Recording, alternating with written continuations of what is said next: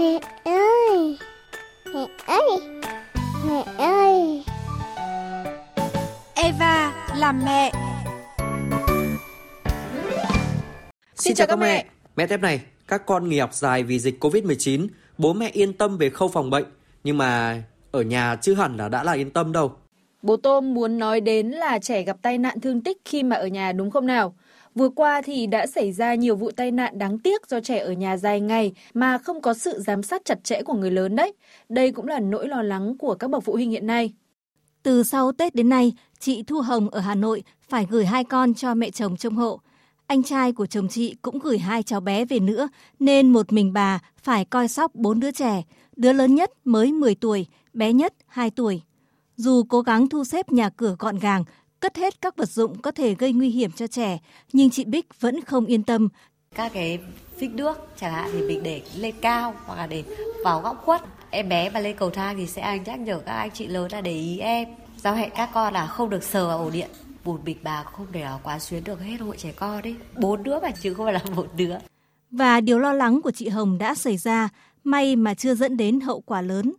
Gần đây nhất thì là cháu ấy lấy sữa ra đun, hôm đấy đang quên không khóa ra, cũng bay là bà cũng là thấy ở, ở trong nhà có mùi khét đấy thì là bà xem. Các con nghỉ học nhưng bố mẹ vẫn phải đi làm. Chị Hoàng Liên cũng không còn lựa chọn nào khác là gửi các bé về cho bà ngoại trông nom. Bà trông hai đứa nhỏ còn trông luôn cả ông nữa. Ông thì ông bây giờ ông lẫn rồi, cũng lo. Cậu con trai thứ hai của chị Liên mới hai tuổi, rất hiếu động, không tránh khỏi những tai nạn nhỏ.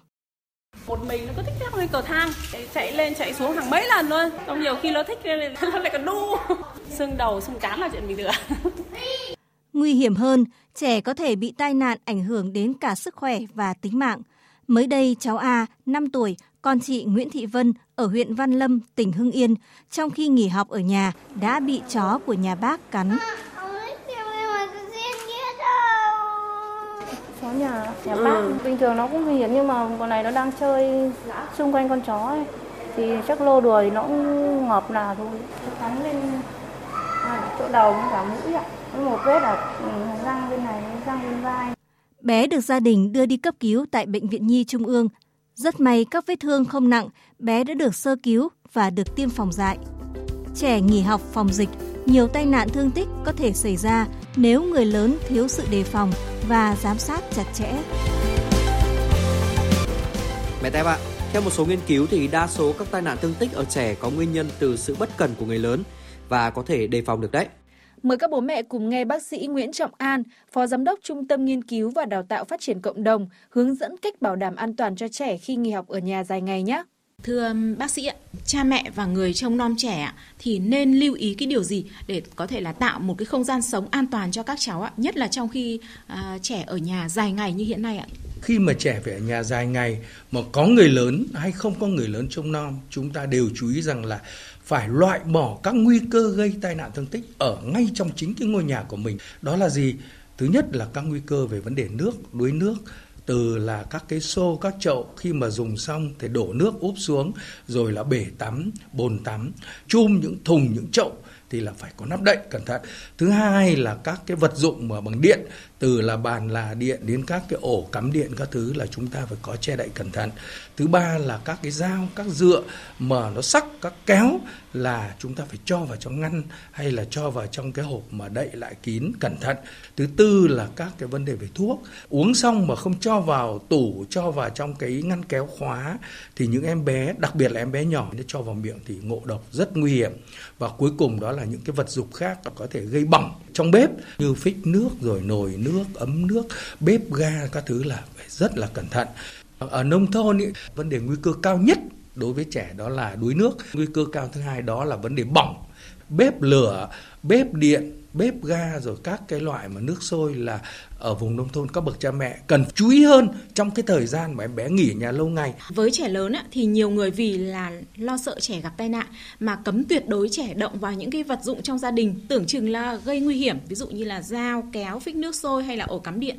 Tuy nhiên đây có phải là cái cách tối ưu để đảm bảo an toàn cho trẻ hay không ạ thưa ông? Thực ra cái này nó thuộc về kỹ năng của các bậc cha mẹ và những người chăm sóc trẻ, là làm thế nào tạo cho trẻ có một kỹ năng. Đấy, người ta gọi là kỹ năng sống. Nên nhớ rằng là nên tạo kỹ năng cho trẻ, thay vì lúc nào cũng nhăm nhăm sợ trẻ mó đến những cái vật dụng này ngay từ lúc nhỏ. Thí dụ như là câu chuyện mà bỏng lửa thì đầu tiên là phải nhắc nhở là nó sẽ bỏng, nó gây đau, nó như thế này. Sau đó là hơ tay em bé vào gần, ở đây nhé, đây con nhìn này, con xem này, con nghe này, con thấy này.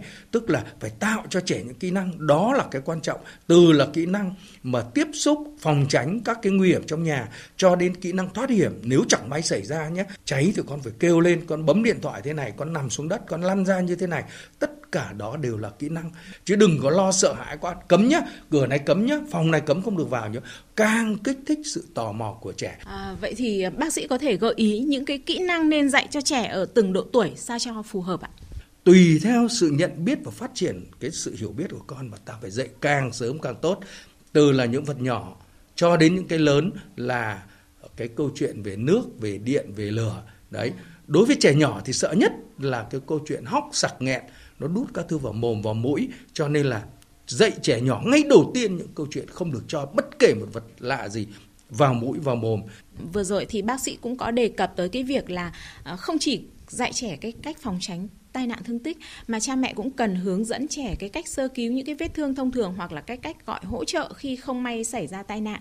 Vậy thì bác sĩ có thể nói rõ hơn về điều này được không ạ? Cái đấy rất quan trọng, nó là kỹ năng thoát hiểm, tức là để cho con một cái danh mục điện thoại, con phải thuộc nhá, lấy số điện thoại của bố, của mẹ hay là số điện thoại của công an, số điện thoại báo cháy. Mà con thấy ở trong bếp là có lửa, con không được chạy vào nhá, con bấm ngay số điện thoại này nhá, một một bốn ví dụ thế. Hay là con thấy có vấn đề gì con bấm một một năm để cấp cứu nhá.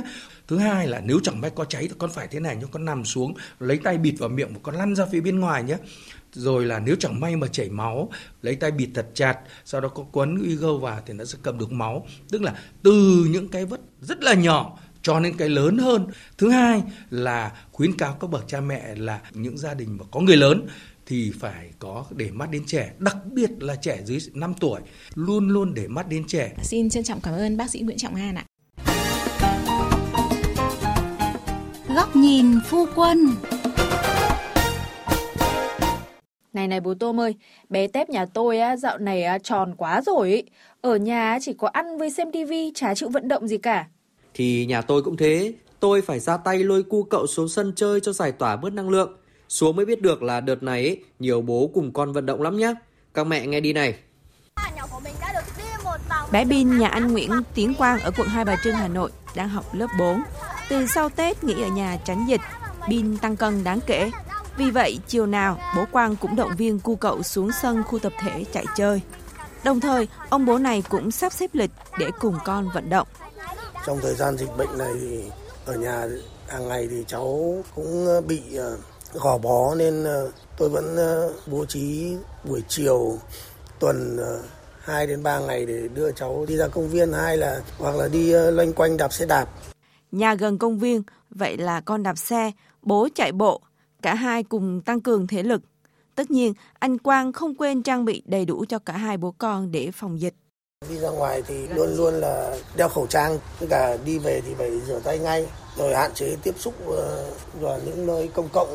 Cô Bin cũng tỏ ra thích thú khi được chạy chơi với bố. Lúc bố con đi làm về, con đi với bố con, được gặp các bạn để chơi, chơi với bạn, xong lại được làm quen các bạn nhiều. Những ngày này, anh Lê Văn Linh, bố của hai bé Tuấn Anh đang học lớp ba và Hà Chi học mẫu giáo, cũng sốt ruột khi thấy con ít vận động. Các cháu ở nhà thì hay xem tivi và chơi điện thoại, thích gì là đấy, lười vận động, tăng cân rõ rệt. Anh Linh dạo này chủ yếu làm việc online nên hai vợ chồng thay phiên nhau ở nhà trông con. Anh nghĩ ra nhiều cách để hai con tăng cường vận động. Con trai lớn tôi chợt như sắp xếp lại nhà cửa, dọn lại tủ sách, trang trí lại cái phòng học cho nó mới lạ. Còn cháu bé thì cho cháu những cái đồ chơi giúp cháu phát triển kỹ năng. Ngoài những thời gian ở trong phòng thì tôi cũng cho các cháu xuống dưới sân đi bộ, đi xe đạp. Ai cũng mong dịch sớm kết thúc để mọi người trở lại cuộc sống bình thường. Nhưng các ông bố thời dịch cũng đang biến nguy thành cơ, nhân lúc này gần gũi với con, vừa dạy con cách rèn luyện sức khỏe, vừa gắn kết tình cảm gia đình. Đấy, hôm nay về tôi phải giục cả hai bố con chạy chơi, ai lại bố ôm điện thoại, con ôm tivi á, không vận động lấy đâu ra sức đề kháng mà chống dịch đây. Thế thì cả nhà triển khai ngay thôi, con chờ đợi gì nữa. Eva là mẹ hôm nay cũng xin dừng tại đây. Tạm biệt các mẹ.